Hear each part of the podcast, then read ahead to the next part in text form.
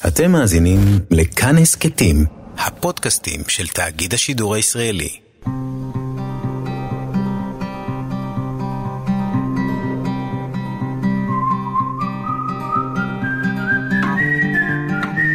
אחת פלוס חמש, אורחים וספרים עם ענת שרון בלייס.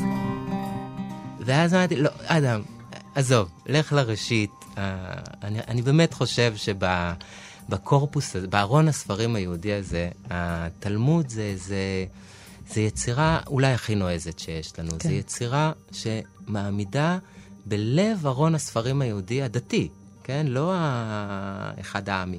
אז ארון הספרים היהודי הדתי, ספרות שכולה דיאלוג ולא דרשה. כל מיני דעות. כן. הרבה יותר מאשר לתשובה. נכון. מאזינות ומאזיני כאן תרבות, שלום לכם. האורח שלי היום באולפן הוא המשורר וחוקר הספרות דוקטור אדם רצון.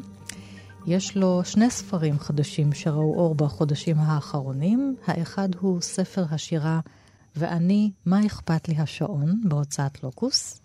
הספר הזה מוקדש אה, לסבתך, זכרה לברכה, והשירים בנויים אה, ממש משיחות ומשפטים שאמרה סבתו, אסתר קונן. ילידת מצרים, שעלתה לכאן ב-1951, והספר הזה מלווה אותה ואת קולותיה, ממש אפשר לראות את הדיוקן של הצץ מבין הדפים. והספר השני הוא ספר עיון מוות דיאלוגי, קריאה ספרותית תרבותית בסיפורים ובשיחות של נוטים למות ובהגות יהודית על סיום החיים. אז אנחנו נעסוק בשני הספרים. וכמובן בחמישה ספרים החשובים והאהובים עליך. שלום, אדם. שלום, שלום ענת. בוא נתחיל עם שיר מהספר החדש שלך. הקיר הישן. בקו השולחן שבינינו מתרומם עכשיו הקיר הישן שעבר פה ממש לפני הרמונט. בשקט בשקט הייתי יורד ממיטת הקומותיים, עובר דרך קירות כמו חוצי ימים, מאמין שמישהו חייב להיות שם. אני כאן, בחדרך, נוגע בלחי שלך כדי להיות בטוח, אני כאן, יא רוחי. לך לישון, תחזור למיטה, תישן טוב. אז שמעתם, מאזינות ומאזינים, את המילים של סבתא אסתר ואת המילים שלך, אדם, כרוכות זה בזה, וכך הולך כל הספר. ממש אפילו רשמת והקלטת אותה מדברת, ושיבצת את זה בשירים. נכון, נכון. אה, למעשה, הספר הזה, העבודה, העבודה עליו התחילה בקורונה, אה, כשליוויתי את סבתא שלי בכל, ה, בכל התקופה הזאת, והייתה תקופה מאוד כאובה, כי סבתא שלי לא, לא הצליחה להבין למה מבקרים אותה פחות, למה מחבקים אותה פחות. אה, מה זה החוצץ הזה בינינו? אחד השירים הראשונים, הראשון שם, השני למען האמת, הוא על המסכה הזאת, כאילו נדמה לה שאני מפחד ממנה. אה, וקשה היה להסביר לה שאני אה, מנסה לשמור עליה. אז זה הפצע שהספר, אחד הפצעים, יש פה כמה פצעים אולי, כן. אה, שהספר עוסק בו. והספר עוסק בחיים של סבתא שלך, אבל לפני מותה. לוקח אותה יד ביד אל מותה. ובזה עוסק גם הספר שלך, מוות דיאלוגי, שעוסק בשיחות שעשית במחקר שלך עם אנשים שנוטים למות, וגם הלכת אל הספרים וחיברת ביחד קולות של אנשים שפגשת לפני מותם וקולות ישנים, ישנים החל מהמקורות היהודים ועד ימינו שעוסקים במוות. אדם, אנחנו אחרי השבעה באוקטובר. כן. למה בחרת לעסוק במוות? לחקור ש... את זה? נראה לי שהרומן שלי עם המוות התחיל אה, אה, ב-2004, כש... בתחילת השנה, בינואר, סבא שלי נפטר, ואני זוכר שלא לא, לא היו לי מילים להכיל את האירוע הזה, אה, וכעבור חצי שנה אימא שלי נפטרה. בן כמה אה, היית? אני הייתי בן 23. אימא שלי הייתה, הייתה צעירה, הייתה בת 48. נפטרה מסרטן. נפטרה מסרטן. אז, אז הכל היה שתוק מאוד. גם אחרי המוות, אני לא כתבתי עליה בצורה אינטנסיבית. אמנם הספר הראשון מתעסק בזה קצת, אבל, אבל בעיקר מתעסק בהיעדר, בחוסר היכולת שלי לגשת לזה. אה, לא הספדתי אותה, אף אחד לא הספיד אותה, לא היו הספדים בלוויה שלה. וזה היה ממש פצע כזה, שליווה אותי כמה שנים, עד שפחות או יותר כעבור עשור, כשהחלטתי לעשות את הדוקטורט, אז, אז באמת החלטתי לגשת לזירת הפשע. וממש אימא שלי גם הייתה מטופלת בהוספיס בית, נפטרה בסוף בבית חולים, אבל הייתה מטופלת גם בצוות שבא הביתה. וכך הגעתי לדוקטורט הזה, שבעצם רציתי לחזור לאיך אנשים חווים את הרגעים האלה. אתה כותב בפתח הספר שלך, בספר העיון, במוות דיאלוגי. היו חומות שמצידן האחד שכבה אימא, חולה ובודדה, רועדת מפחד. ומצידן האחר היינו אנחנו, בריאים, אוהבים, מתכחשים למוות. אבל גם אנחנו רעדנו מפחד, מאותו רעד, וכן מהחוויות הכואבות של שנות הליווי שלי את אמי אל מותה, נולד הרצון לכתוב את הספר הזה, ויותר מכך נולדה בי הסקרנות להכיר מקרוב את המוות. מוות דיאלוגי, כי אתה חזרת לאנשים שדיברו על מוות, שכתבו על זה בספרות שלהם, אם זו העיונית ואם זו הספרות היפה, וכי דיברת עם אנשים שנוטים למות. ביקשת להפוך את המוות למשהו דיאלוגי, לא, לא למשהו שאנחנו מכחישים אותו, חוששים ממנו. נכון, נכון, ובמובן אה, נוסף, אה, גם סקרנה אותי ההגות הדיאלוגית על המוות. בובר, רוזנצוויג, לוינס. מרטין ה... בובר, פרנץ רוזנצוויג, עמנואל לוינס, כן. הפילוסופים הגדולים היהודים. נכון, נכון. ש... שתמיד עוסקים בדיאלוג, ובראשם נכון. אה, בובר אולי. נכון, וזה מאוד העסיק אותי הדבר הזה. אגב, זה הבחירות של, של הספרים, וגם לדעתי הספרי שירה מאוד קשורים לעיסוק האינטנסיבי הזה שלי בדיאלוג. ובתוך ה, המוות הדיאלוגי, בתוך הספר הזה, באמת עניין אותי הדיאלוג סביב המוות, וגם הדיאלוג עם המוות. זאת אומרת, גם מה שקורה על סף המוות, אבל גם מה שקורה אל מול המוות, מולו ממש, הדיאלוג מולו, הדיאלוג שלי איתם, המון המון דיאלוגים, הדיאלוג באמת, באמת, כמו שאת אומרת, אלו שפגשתי ל... דיברת עם אנשים שנוטים כן, למות, כן, ראיינת אותם. כן, הייתי, התנדבתי בהוספיס, בצבא רפואה, זה הוספיס בית. אה, פגשתי גם אנשים, ובמידה שזה יתאפשר, גם אנשים נוטים למות, ובמידה שזה יתאפשר, שרצו, אז גם את המשפחות שלהם, אה, תוך כדי ואחרי שהאנשים נפטרו. אז ככה ניסיתי להתבונן באירוע הזה, שנקרא המוות, אה, מהרבה נקודות מבט שלו. אותו ממש אי אפשר לראות, אנחנו רואים רק... תספר רק... לי איך אתה בא לאישה או איש, ואתה אומר להם, בואו תדברו איתי על המוות. אני לא אומר להם, בואו תדברו איתי על המוות. כי אנחנו רובנו כן. מכחישים את זה, אתה ואני, אנחנו לא יודעים חלילה מתי יום מותנו. אני חושב שאני נמצא בשיחה פתוחה, אפרופו דיאלוג במובן העמוק של בובר. שאני פשוט בא סקרן לשיחה, ואז זה כובע אחד שלי, הכובע שבו אני נפגש עם הבן אדם, והכובע השני זה הכובע שבו אני מנסה לעשות קריאות ספרותיות, תרבותיות בקטעים האלה, ששם אני, זו העבודה שלי למצוא מה היחס שלהם אולי למוות. אבל, אבל פשוט ביקשתי מהם לספר על חייהם יותר מאשר על המוות, ואז קרה דבר מאוד מעניין, שאנשים על סף מותם, אין להם זמן לשטויות. הם פשוט הולכים ישר לדבר שמעסיק אותם. זאת אומרת, יש פה בספר כאלה שמה שהם רצו זה לספר את הסיפור שלהם מתקופת השואה עד שהם הגיעו לארץ, זה מה שהם רצו להשאיר אחריהם, וזהו. כל השאר זה מייסס. לא מעניין אותם ל- ל- להתעסק בזה. יש כאלה שהפוך, נגיד אה, דוד, שם בדוי, שמופיע כאן בפרק הראשון, שבספר הוא רצה לדבר רק על המוות שלו. כי למות צריך ללמוד, וצריך, mm-hmm. והוא רוצה ללמד את זה, את הילדים שלו, אם יהיה להם שאלות, וזה מה שהוא רוצה ממנו.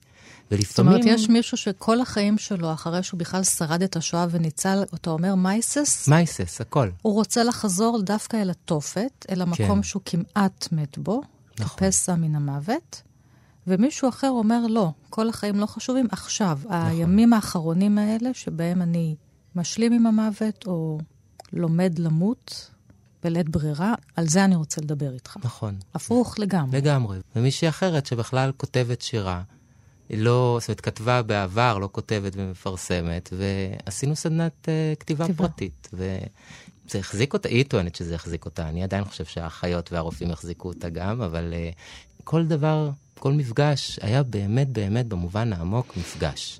דיאלוג. אחרי, דיאלוג. וגם, זה וגם עם סבתא שלך, כי הסבתא שלך, הספר שירים שלך, אני חוזרת אליו, זה הספר שירים השני שלך, ואני, מה אכפת לי השעון, הוא, הוא הדיאלוג עם סבתא שלך. הוא יכול היה להיות עוד פרק בספר עיון שלך. נכון, אתה. וסבתא שלך מדברים, אתה רושם הכל והופך את זה לשירה. נכון. בוא נקרא עוד שיר. שיר ששמו לא יושנת, והטעות אה, בעברית היא... נכון, היא כי זו שפתה. זו שפתה של סבתך. לא יושנת אחד. כל לילה במיטה מתפללת לאלוהים שלה. אללה רחום וחנון, תרחם עלינה יא רב, רק שנקבל השינה הטובה. אז באמת דיברתי על זה שיש כמה פצעים, אז זה עוד פצע, שאני חושב שזה הפצע שהוליד את הספר, לא סתם זה השיר שפותח את הספר, אה, זה הפצע הזה של הלא יושנת. אה, סבתא שלי בתקופה הזאת, היה לה ממש קושי להירדם, אחרי זה היא גם לא רצתה לקום, אחרי זה היא רצתה רק לישון, זה גם קורה בספר בהמשך, אבל העניין הזה של לישון, לקום, והשעון כמשהו שאמור לנהל את הקימות ואת, ה... אה, ואת ההירדמויות, mm. אה, מאוד מאוד אה, בולט כאן, אני חושב. באיזו שלב ידעת שהשיחות mm. עם סבתא שלך יכולים להפוך לשירה? אני לא יודע לשים את האצבע, אבל זה בטח לא התחיל ברגע ש... כן. וואו. אבל באמת, מתי, מתי הדבר הזה שאנחנו כותבים עליו, הופך לספר? מתי אנחנו יודעים שהוא הופך לספר? אתה הוא הופך לאומנות גם. לאומנות, נכון. כי בעצם כי... אתה לוקח את זה לשני נכון. ערוצים, ספר מחקר והאומנות, שסבתך היא עמוד השדרה, באמת, כל השפה שלה. נכון. היא הספר. נכון, ואני חושב שזה גם מתחיל באותה צורה. אני התחלתי ב, באמת בלכתוב דברים שהיא אמרה, כציטוטים ישירים, לא כמה שנכנס בסוף לספר ועבר עיבודים קצת וחיבורים, אבל כציטוטים ישירים וגם אה, הקלטות, כמו שהייתי בא כן. לאנשים שפגשתי אותם בהוספיס. הייתי מקליט אותה עם מכשיר הקלטה, ואחרי זה יושב עם זה ומתמלל. אז באמת, באיזשהו רגע היה נראה לי שהמפגש הזה הוא שירה. לא... יום אחד, חושך בא מהדלת, ואור בא אליך מהחלון. ויום השני, אור מהחלון וחושך בא לך מהדלת. אני אומרת לך, עדוניה משעלבת. למה סבתא? ככה זה, העולם משעלב, הפוך. יום טוב, יום לא טוב, אל תיקח ללב. והיום סבתא, היום יום טוב, היום כן. היה שקט, לא עשה רע לאף אחד. על הכרים, יא בני. איזה שיר. זה כמו ספר בראשית, מה שסבתא שלך מדברת איתך פה, על החושך והאור. ממש, ממש לא חשבתי על זה ככה, איזה יופי. אדם, אתה מוציא את הספר הזה חודש בערך אחרי הטבח של השבעה באוקטובר. הספר היה מוכן קודם, היה צריך לצאת נכון. קודם. ובסוף אה, אתה ושיר החפר המולית של הוצאת לוקוס הנפלאה מחליטים להוציא אותו. אני זוכר שהן באמת צלצלו אליי, שירה ותמר, מההוצאה, אז uh, אמרו לי, תשמע, זו החלטה שלך. בעיקרון סיכמנו שנוציא, ואנחנו מוכנות להוציא. אתה הספר תחליט. מוכן. מוכן. אתה תחליט כן. אם אתה רוצה להוציא את זה בתקופה הזאת או לא. ואמרתי להם, תנו לי רגע לחשוב. ואז משהו בי אמר שאנחנו צריכים סבתות. אנחנו בתקופה הזאת, אני חושב שאנחנו צריכים סבתות. ו... וקיוויתי שאם אני אוציא את זה, אם זה יגיע לידיים של מישהו, זה ייתן גם קצת נחמה, אפילו שזה... אה, ואני, מה אכפת לי השעון זה גם סבתא שלך. נכון. אמרה, נכון? מה נכון. אכפת לי השעון? נכון. מה זה, מתי אמרה את זה? אה, השם של הספר שלך. אפשר אה, להקריא את השיר, כן. בואי נקריא את השיר. שעה שלוש. ורדה, תביא לי את הפתית שלי עם החתיכת גבינה ותתני לי את הכדור שאני אלך לדרדם כבר. מספיק. סרדה, does she start asking for sleeping pills every day at 3 o'clock? Yes, every day. סבתא עכשיו שלוש, עוד לא הזמן לאכול ארוחת ערב ולישון. רוצה פרי או עוגייה? מה זה לא הזמן? מה פתאום שלוש? הנה, תראי, השעון. ואני, מה אכפת לי השעון? ורדה, תביא לי את הכדור ונלך לדרדם. ורדה, סרדה, זאת המטפלת שלה. נכון. ואני חושב שבשם הזה היא מקפלת לא רק את מה אכפת לה השעון, כן? מה אכפת לי גם כל מה שנדמה לך שצריך או לא צריך, ומתי הרופאה, ואחרי זה יש שיר על השעה תשע, שאני אומר לה שדוקטור פרנקל אמרה, כל השיח הזה, מה אכפת לי ממה שאתה ודוקטור פרנקל חושבים ש... איך נכון לנהל לי את החיים עכשיו? אני רוצה לישון, זה לא אכפת לי יש לי שעון אחר, יש לא השעון אחר, שלכם. כן. זה ספר על סוף החיים, אבל הוא מלא חיים, הוא מלא קולות, נכון. מלא חיוניות, אדם, הספר נכון, הזה שלך. אני חושב שאגב, גם מוות דיאלוגי, מהמם, הכותרת הייתה נוטים לחיות. מהמם. זאת אומרת, באמת, אני חושב שאת אה, מזהה פה משהו שהוא מאוד נכון. העיסוק שלי במוות, קודם עניתי מכיוון אחד, איך הגעתי לעסוק בזה, בגלל המוות של אימא שלי, שהיה שתוק, ורציתי להוסיף לשם קולות, אבל תוך כדי. ההימצאות סביב המוות, אני, אני כל הזמן חוזר לחיים. אני כל הזמן מבין כמה זה מחזיר אותנו לחיים, אפילו במובן הפשוט הזה של ללכת לפגוש בן אדם, גם את סבתא שלי וגם אחרים, ולא לדעת אם זה המפגש האחרון או לא. זאת אומרת, כל מה שיש לך זה את זה שזכית לפ... לפגוש את אותו בן אדם ברגע הזה. זה, זה נכון תמיד. אנחנו לא יודעים אם אה, כל מפגש שאנחנו עושים בחיים זה המפגש האחרון או לא, אבל על סף המוות יש את האיכות הזאת של כאילו למצות את כל החיים שמתאפשרים עדיין. אתה מפחד ממנו מהמוות? הוא גרם לך, המחקר הזה, להתייחס אליו אחרת? אני לא חושב שהיא מתמודד עם איזשהו פחד מהמוות, על אף שאני בטוח שיש, ו... זאת אומרת, השאלה אם זה לא איזה מנגנוני הגנה כאלה קשוחים, או שזה נמצא באיזה מחלקה אחרת אצלי, אבל אה, לא, הוא, הוא, לא, הוא לא מעסיק אותי יותר מדי בשלב הזה. לא. יותר מפ... מעסיק אותי אולי לאבד. לאבד העניין, אנשים. לאבד אנשים, הדבר הזה הוא מאוד מפחיד אותי כל הזמן. יצא לך לפגוש אנשים שאיבדו אנשים ב-7 באוקטובר? יצא לי לפגוש אנשים שאיבדו אנשים ב-7 באוקטובר, וזה... זאת אומרת, זה לא מביא אותי לפחד לחיים שלי. היה רגע אחד אולי, אני חושב, ב-7 באוקטובר. הייתי, שמרתי על בית באביחיל, עשיתי כזה דוגי סיטינג וכזה, שמרתי על הבית, והבית הוא מלא ויטרינות, ודווקא הייתי באביחיל, שזה ליד נתניה, ולכאורה המקום הכי בטוח פחות או יותר בארץ באותה, באותו רגע של השבעה באוקטובר. אם הייתי נמצא פה בתל אביב, בדירה שלי, היה יותר מפחיד. אבל משהו ב... בוויטרינות שהיו מסביב, וכאילו זה היה לילה, חושך, ולא ראיתי אם יש מישהו בחצר או אין, כן, פתאום... כי זה מושב, זה נכון? מושב. וזה הכל פתוח שם, כן, כל כן. האדמה והשדות. ו- ו- ופתאום נולד בי הפחד הזה, שוואו, אולי מישהו נמצא כאן ויקרה לי משהו. אז, אז זה היה איזה רגע כזה, שכזה אמרתי שלום לפחד הזה. אבל, אה, אבל, אבל שוב, אבל- ה- הספר שלך, המוות הדיאלוגי, יכול לעזור לאנשים אחרי השבעה באוקטובר? אני חושב שכן, כי המוות הדיאלוגי לדעתי פותח אה, את העמידה בפני המוות הזה גם, גם למקום של מה שקורה על סף המוות, ולא רק אה, אל מולו. כי ו- זה מוות שאתה לא מתכונן עליו, זה מוות מפתיע, זה מוות אלים כל כך. נכון, נכון. זה לא אנשים הנוטים למות שהם במרכז הספר שלך, הכתיבה שלך. כן, במובן הזה זה לא ייתן אה, איזושהי הקלה ישירה להתמודדות הזאת עם המוות.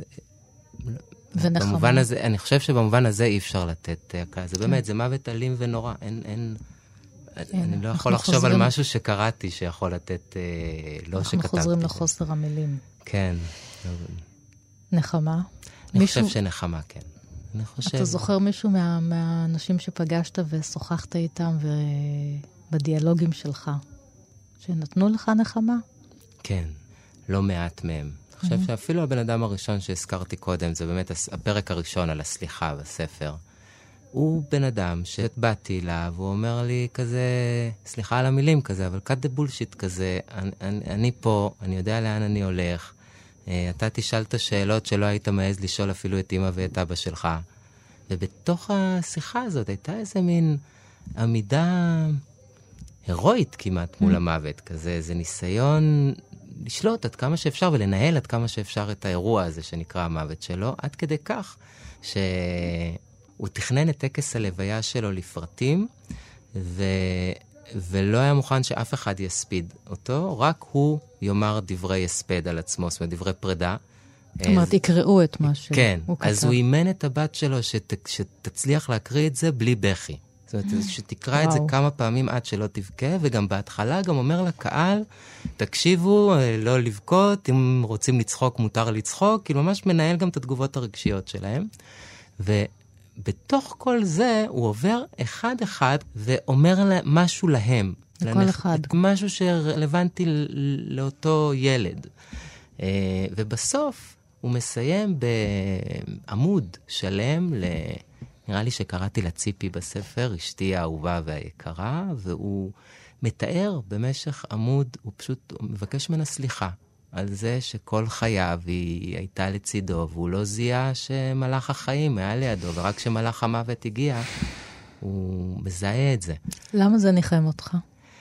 אני חושב שדווקא בגלל שזה אתגר את הגבולות של הדיאלוג, ואני כזה דן בזה הרבה שם. זאת אומרת, מה זה התנצלות, התנצלות הכי מרגשת שאני קראתי בחיי, אבל אחרי המוות.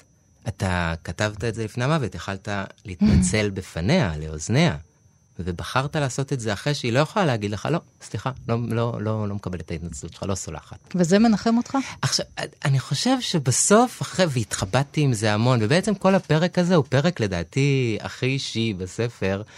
גם, אני פותח שם בהתחלה, גם בגלל הזיכרון של הסליחה במוות של אימא שלי, כי אימא שלי, המילה האחרונה שהיא אמרה לי זה סליחה. ואני לא הייתי יכול להבין למה היא אומרת את זה, ולא זה, פשוט שמתי לה יד על הפה.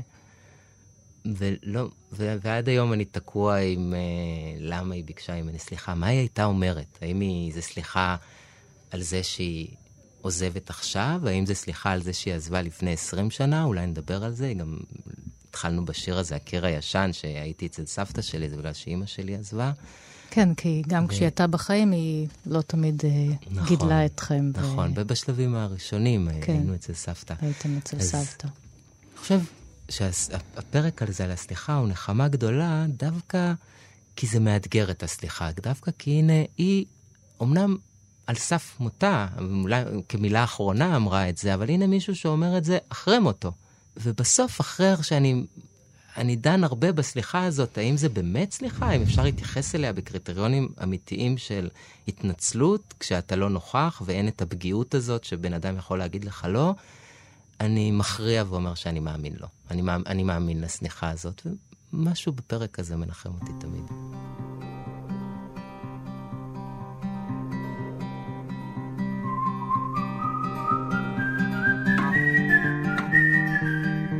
דוקטור אדם רצון, המשורר וחוקר הספרות, נמצא איתי כאן באולפן.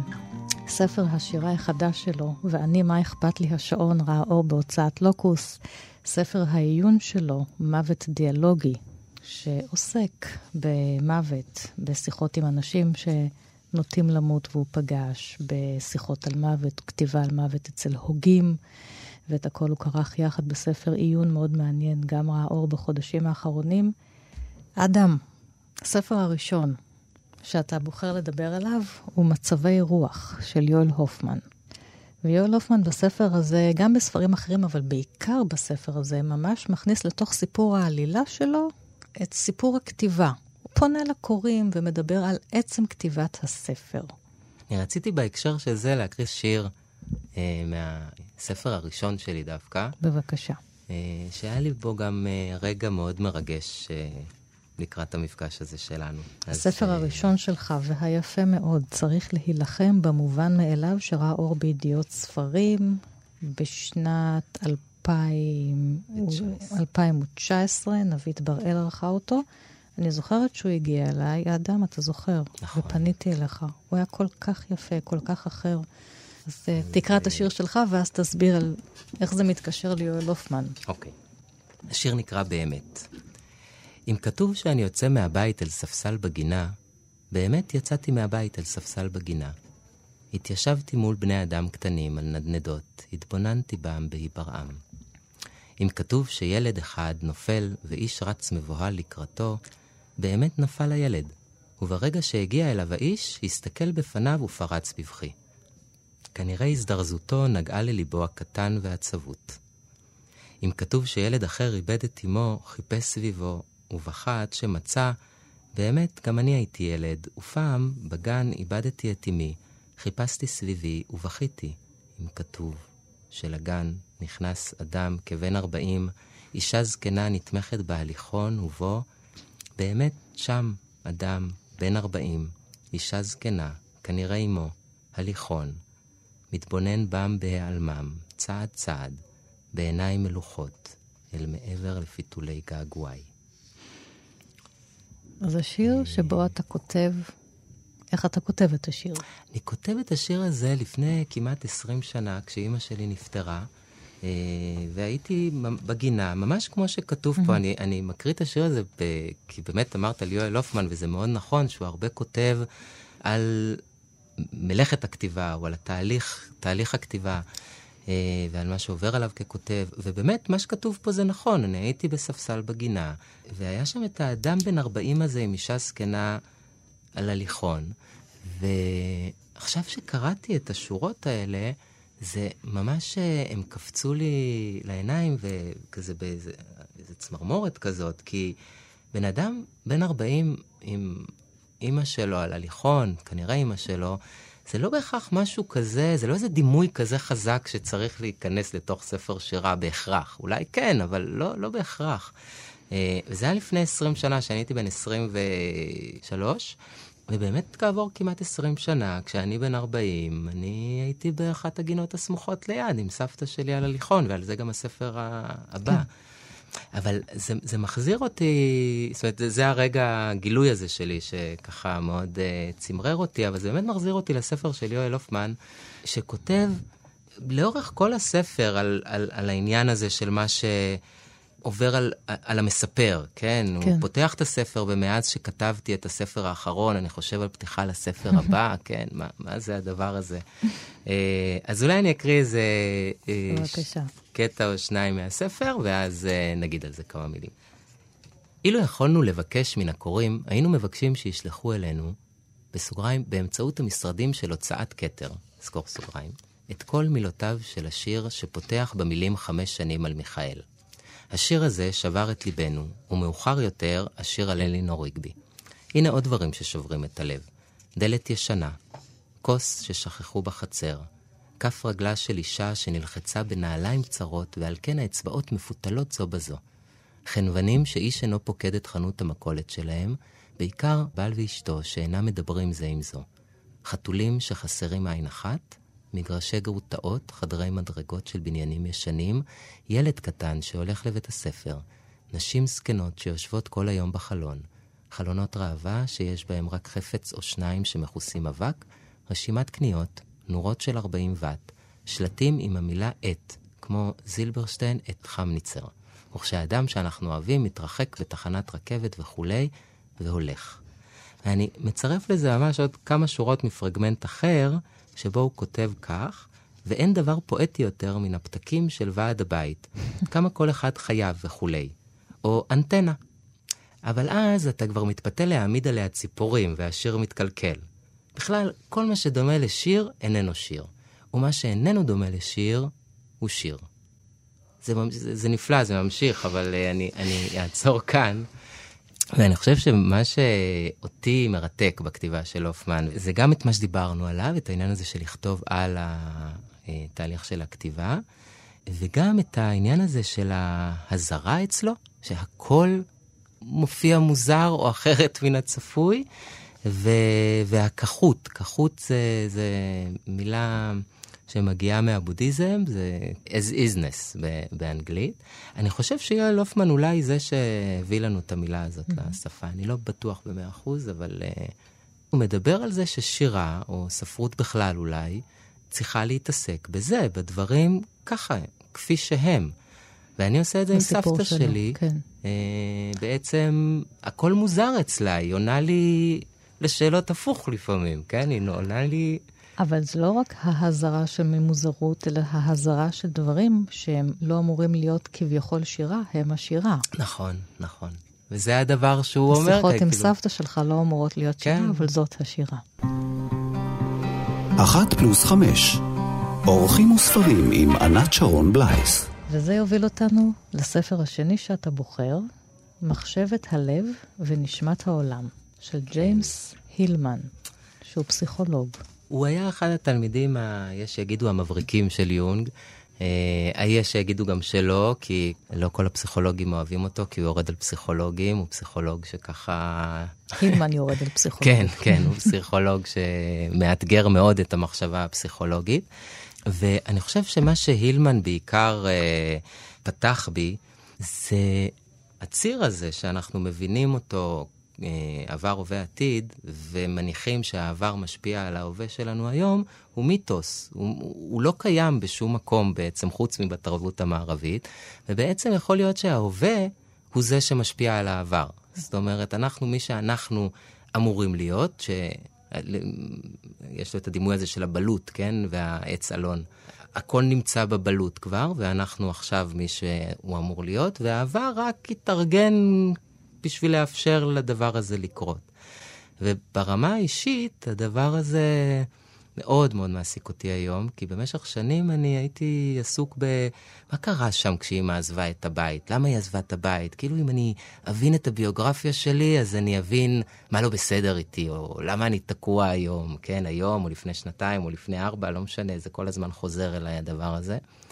אז הספר הזה, מחשבת הלב ונשמת העולם, אני חושב שהוא מאוד מעניין, כי מהרגע שאנחנו מפסיקים לחפש הכל על הציר הזה של, של הביוגרפיה, אז אנחנו יכולים, כאילו הוקטור מתהפך ב-90 מעלות, ואנחנו יכולים לפנות אל העולם, אל נשמת העולם, ו- ו- ולמצוא שם תשובות הרבה יותר מעניינות מאשר במה קרה לנו בגיל 4.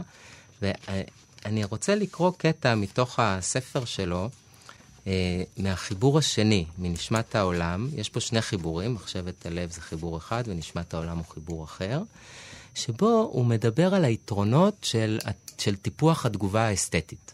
עכשיו, בכמה מילים רק אני אגיד שטיפוח התגובה האסתטית אצלו, אה, הוא אומר את זה, זה כזה... אה, זה קרוב יותר לחישה חייתית של העולם, כן? זה לא לעמוד במוזיאון ולהצליח להבין למה המונליזה מסקרנת אנשים, אלא דווקא אה, להצליח לראות את התופעות, קצת כמו שיואל הופמן מדבר את זה, כן? בכחות שלהם, אם הם באמת יגלו את טבעם האמיתי לפנינו, אם אנחנו נצליח לגלות את טבען האמיתי, אז אנחנו ניווכח ביופי. אפרודיטה תקום לתחייה מול העיניים שלנו, כן? אם רוצים. אה, אז למה זה חשוב? והוא אומר ככה, הוא נותן כמה סיבות, אני אציין שתיים. ראשית, תגובה אסתטית לפרטים תאט אותנו באופן קיצוני. למה זה חשוב? כי התרבות הזאת שהיא יותר מדי מהירה לדעתו וצרכנית, אה, אז, אז תתמתן טיפה. ואז הוא אומר, תשומת לב לאיכו, לאיכויות הדברים מקימה לחיים את הרעיון העתיק של נוטישיה, to notice, כן, שימת לב, כפעילותה הראשונה של הנשמה. והוא אומר, כאשר אני נשאל למשל, איך הייתה הנסיעה באוטובוס, אני עונה איומה נוראית מייאשת. אלא שמילים אלה מתארות אותי, את רגשותיי, את החוויה שלי, ולא את נסיעתו של האוטובוס שהייתה רצופת מהמורות, צפופה, מעבילה, דחוסה, רעילה ומרובת עצירות. גם אם שמתי לב לאוטובוס ולנסיעה, השפה שלי מעתיקה את תשומת הלב הזאת לרעיונות על אודותיי. האני בלע את האוטובוס. זאת אומרת, יש משהו ב... בנשמת העולם הזאת, כמו שהוא כותב אותה, שהיא מאוד נענית, נענית סליחה, לשירה, לתנועה הזאת של השירה. אני אבדוק את זה על אה, הרכבת, בנסיעה הקרובה שלי. לכי על זה. אתה רומז בתוך השיחה שלנו על אימא שעזבה את הבית, שזה גם קשור להיות קרוב כן. לסבתא כשהיית ילד. קודם אבא עזב, וגדלת אצל סבתא שלך. אני לא יודע הרבה על הדבר הזה, ו... אבל, אבל אני אגיד מה שאני יודע, בגיל ארבע אבא שלי עזב את הבית, בגיל ארבעה חודשים, סליחה. אה, אבא שלי עזב את הבית, אה, ואני חייתי עם זה שאבא עזב את הבית. זה מה שאני יודע. וכעבור 30 אה, שנה, יותר מ-30 שנה אפילו, אני יצאתי לטיול עם אבא שלי, פעם ראשונה שאני והוא נמצאים שלושה שבועות ביחד, באותו חדר, באותו אוטו. זה היה נפלא, אה, אבל זה גם היה אה, לא אבל, זה היה נפלא, ובגלל שזה היה נפלא, אז זה היה גם מאוד אמיתי, וצפו הרבה מאוד דברים. ואבא שלי זרק לי שם איזה משפט, שכאילו נראה לי שאתה משחזר כל מיני כעסים על זה שעזבת את הבית, אבל בוא, גם אמא עזבה את הבית. כאילו, אמרתי לו, מה, מה, מה, מה זאת אומרת? והוא אמר לי, כן. אז אני אמרתי, רגע, רגע. הלכתי לסבתא שלי, ואמרתי, הסבתא, כאילו לא רציתי לשאול ידעתי שהיא לא תגיד, היא מגינה על הסוד הזה כבר הרבה זמן.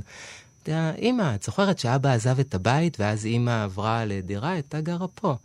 אמרתי לי, כן, אבל זה היה מזמן, מה אתה עכשיו מעלה את זה? אמרתי, לא, סתם רציתי, כאילו, רק הייתי חייב לדעת שזה נכון. הייתי צריך שעוד מישהו יאשר לי את זה.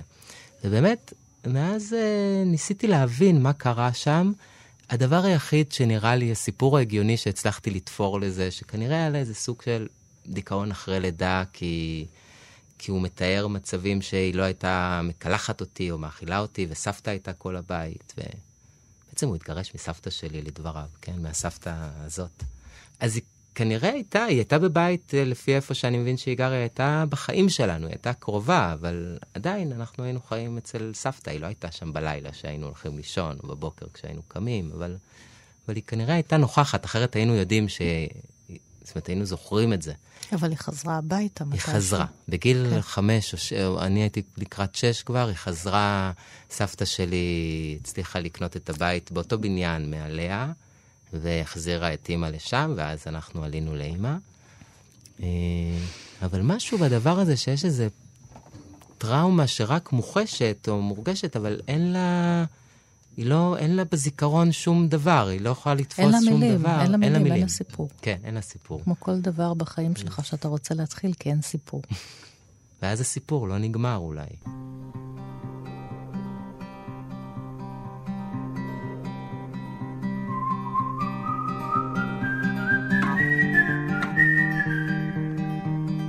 וזה מחבר אותנו לספר השלישי שבחרת, הסיפור שאינו. נגמר, של הסופר הגרמני מיכאל אנדה. בסטיאן שיתום מהם גונב מחנות ספרים ספר עתיק ששמו הסיפור שאינו נגמר. וזה ספר שעוסק במסע להצלת הפנטזיה ויש בו סיפור בתוך סיפור. נכון. כי הסיפור הפנימי הוא על אה, נסיכה חולנית. נכון. שכדי uh, להציל אותה צריך להציל את הפנטזיה. אני חושב שזה מרתק, מערכת היחסים הזאת בין עולם הפנטזיה לעולם המציאות, זה מה ששווה את ליבי בספר הזה כל כך. Uh, כשקודם מסתבר שהמציאות מושפעת מהפנטזיה, אגב, אילמן מדבר על זה גם מאוד, mm-hmm. שלא המציאות נכנסת לנו לחל, לחלום, אלא החלום מייצר לנו את המציאות, הדימוי, הדמיון, הפנטזיה, החלום. אז גם פה הפנטזיה ממש מכתיבה את החיים כאן, אבל זו מערכת יחסים מיוחדת, כי צריך גם את בסטיאן, צריך את הילד הזה מה, מהמציאות שיבוא להציל את עולם הפנטזיה בשביל שפנטזיה תצליח להמשיך אה, לקיים אותנו כאן. אה, זה מאוד להציל מעניין. להציל את הפנטזיה מפני הלא כלום, מפני לא, לא כלום. כלום, נכון. אגב, אה, יותר ויותר אנשים אני פוגש שמבחינתם הסיפור נגמר כשבאסטל מציל את ממלכת פנטזיה, אבל בעצם זה רק, יש אנשים שראו רק את הסרט, ובאמת הסרט נגמר ברגע הזה, שזה בדיוק אמצע הספר, אבל אחרי זה יש חלק עוד יותר מרתק בעיניי, שעוסק גם במתח הזה שבין זיכרון ורצון או השתוקקות. ו, וגם יש שם איזו מערכת יחסים מאוד מאוד מעניינת, שכאילו בשביל... להציל את ממלכת פנטזיה ולחזור למציאות, אנחנו צריכים לרצות, אנחנו צריכים שתהיה לנו משאלת לב, אבל כל משאלת לב שלנו אוכלת לנו מהזיכרונות, מוחקת לנו עוד ועוד זיכרונות, וכשכל הזיכרונות יימחקו, אנחנו לא נוכל יותר לייצר משאלות, ואז אנחנו ניתקע ולא נוכל לחזור חזרה, אה, שזה מה שקורה לרוב בני האדם. עכשיו, הקשר הזה בין... אנחנו צריכים להשתוקק בשביל להתקדם, אבל לא יותר מדי, כי אז אנחנו נשאר כלואים בעיר הקיסרים האבודים, או לא זוכר איך שקוראים להם, הוא מרתק בעיניי. ואני אקרא קטע קטן מתוך החלק הראשון, אה, שבו בסטיאן, אה, סליחה, שבו אה, שזה הנסיך בממלכת פנטזיה שאמור להציל את הנסיכה ואת הממלכה, הוא אמור להגיע לאורקל הדרומי, ולעבור שלושה שערים קסומים. ויש איזה ננס שמספר לו על שלושת השערים ומה הוא הולך לעבור שם. ואז הוא אומר לו ככה, השער הראשון הוא שער החידות הגדול, שאין לך סיכוי לדעת את כל החידות. אנחנו לא יודעים מתי הספינקסים האלה נותנים למישהו לעבור, אבל מסתבר, אני ככה קצת אה, אולי משטח את זה, אבל, אה, אבל מסתבר שצריך לא לדעת. צריך להיות פתוח לא, אלא נעלם, אלא לא מובן, אלא לא, לא, לא, לא ידוע, ואז הם נותנים לך לעבור. השער השני זה שער ראי הקסמים, שבו אתה צריך להסכים לראות את עצמך באמת. אנשים רואים שם מפלצות, רואים שם דברים מחרידים, כן? זה לא הבבואה החיצונית שלנו. ורק אם תעבור את זה, אתה תגיע לשער השלישי והאחרון, שעליו אני רוצה לקרוא, ואם גם אותו תעבור, תגיע לאורקל. אז רק אני אקריא את הקטע הזה, אה, ואני אגיד למה זה הימם אותי. אתריאו שואל את אה, אנגיבוק, האננס, ומה בדבר השער השלישי? כאן מתחיל העניין להסתבך באמת. כי אתה מבין, שער אין מפתח סגור, פשוט סגור, נקודה. אין שם לא ידית ולא גולה ולא חור מנעול, שום דבר. לפי התיאוריה שלי, מורכבת הדלת היחידה הזאת, הסגורה הרמטית, מסלניום של פנטזיה. אתה יודע, אולי שאין אפשרות להשמיד, לכופף או להתיך סלניום פנטסטי. הוא עמיד לחלוטין בפני הרס. אם כך, אין בכלל אפשרות לעבור בשער. לאט לאט לחנרי, הרי נכנסו אנשים ודיברו עם איו לא הלאה, זה האורקל שם. אה, נכ, אה, נכון, אה, מכאן שאפשר לפתוח את הדלת. אבל איך? הקשב, סלניום פנטסטי מגיב לרצוננו. רצוננו הוא שעושה אותו נוקשה ובלתי נענה. ככל שהאדם משתוקק יותר להיכנס, כך מתחזקת ומצטברת הדלת בסגירתה. אבל אם מישהו מצליח לשכוח כל כוונה ולא לרצות כלום ולא כלום, לפניו נפתח השער מאליו. ובעיניי, הדבר, אני קראתי את זה וזה הימם אותי. זאת אומרת, אתה רוצה באמת להיפגש עם מישהו, אתה צריך להיות מוכן לא לדעת כלום, גם אם אתה חושב שאתה יודע, ולא כל המסכות שלנו, לא לבוא כנכד, כתלמיד, כמורה, כ... אלא באמת באמת מי שאתה, ובלי מטרה. רק אז אתה תהיה ב... זה תהיה לך... בכחות הזאת, זאת הכחות, זאת אבל... זה גם העניין הזה שהתשוקה לפעמים מכלה את עצמה. אז השאלה איך אתה רוצה משהו בלי לרצות אותו, כן. ואז דווקא הוא נכון, יגיע אליך. נכון, וזה בעיניי הסוד של כל מה ש... אולי זה, זה מה שאני עושה סוד בעצם. סוד הקיום, כן.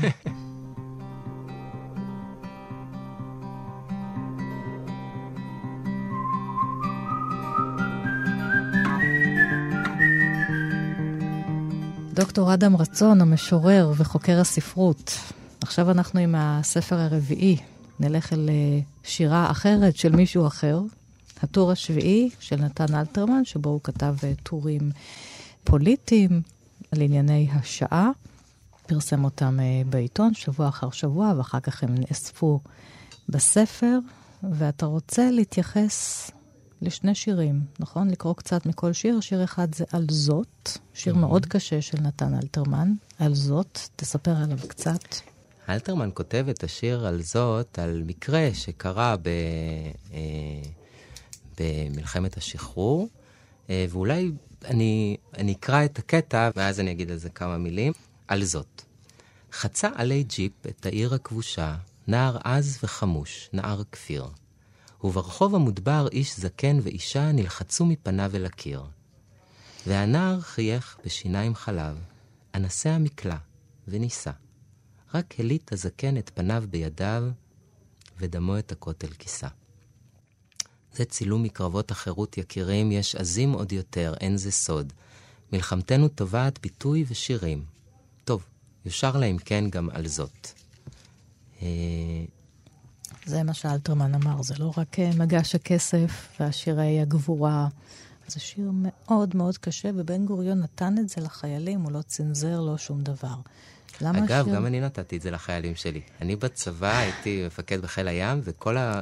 במפקד קורסים, וכל החיילים שלי בקורסים אה, אה, שמעו את השיר הזה. בכלל היה להם מסבע של נתן אלתרמן, כי אני הייתי מאוהב בנתן אלתרמן. אז למה אתה קורא את זה?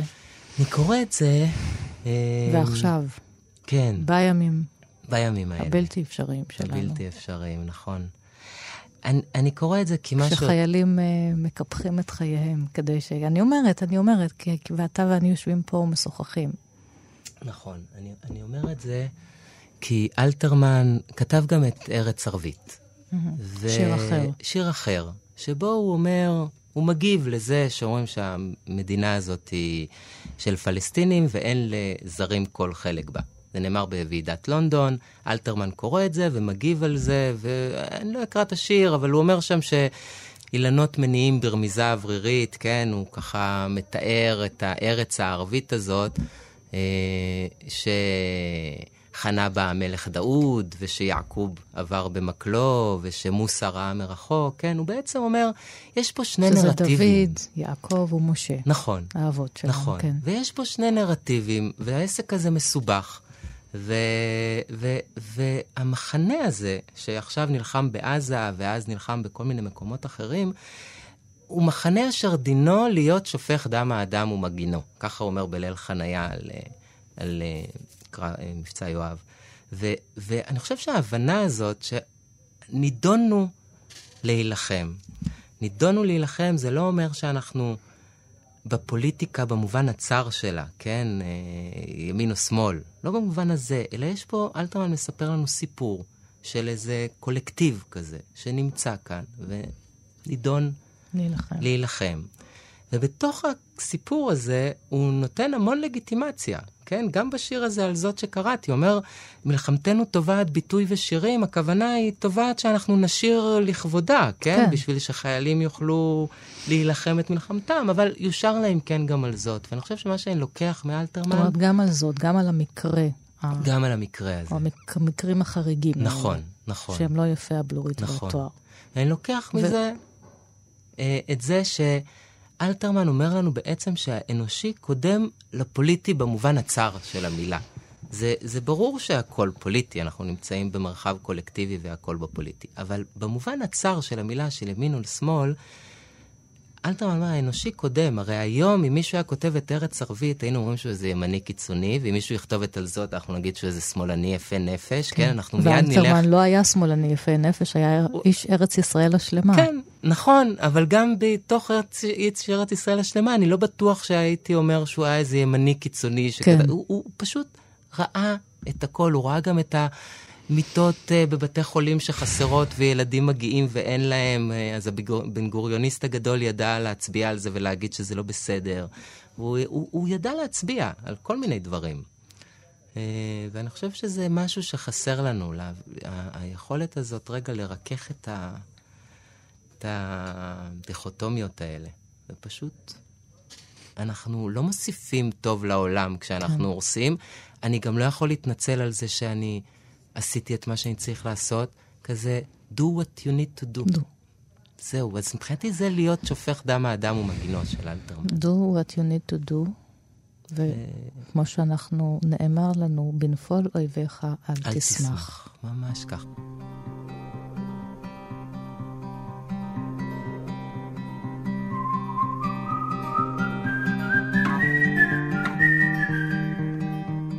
ונחתום, אדם, עם התלמוד הבבלי, שהוא הספר של הדיאלוגים. לגמרי. החברותות. לגמרי. האמת שאני ממש חשבתי בהתחלה, חייב להיות ספר על דיאלוג, חייב להיות ספר על דיאלוג, אמרתי אולי אני ואתה, של בובר, בובר אולי כוכב כן. הגאולה, של רוזנצוויג. ואז אמרתי, לא, אדם, עזוב, לך לראשית. Uh, אני, אני באמת חושב שבקורפוס, בארון הספרים היהודי הזה, התלמוד זה, זה, זו יצירה אולי הכי נועזת שיש לנו. כן. זו יצירה שמעמידה בלב ארון הספרים היהודי הדתי, ספרות שכולה דיאלוג ולא דרשה.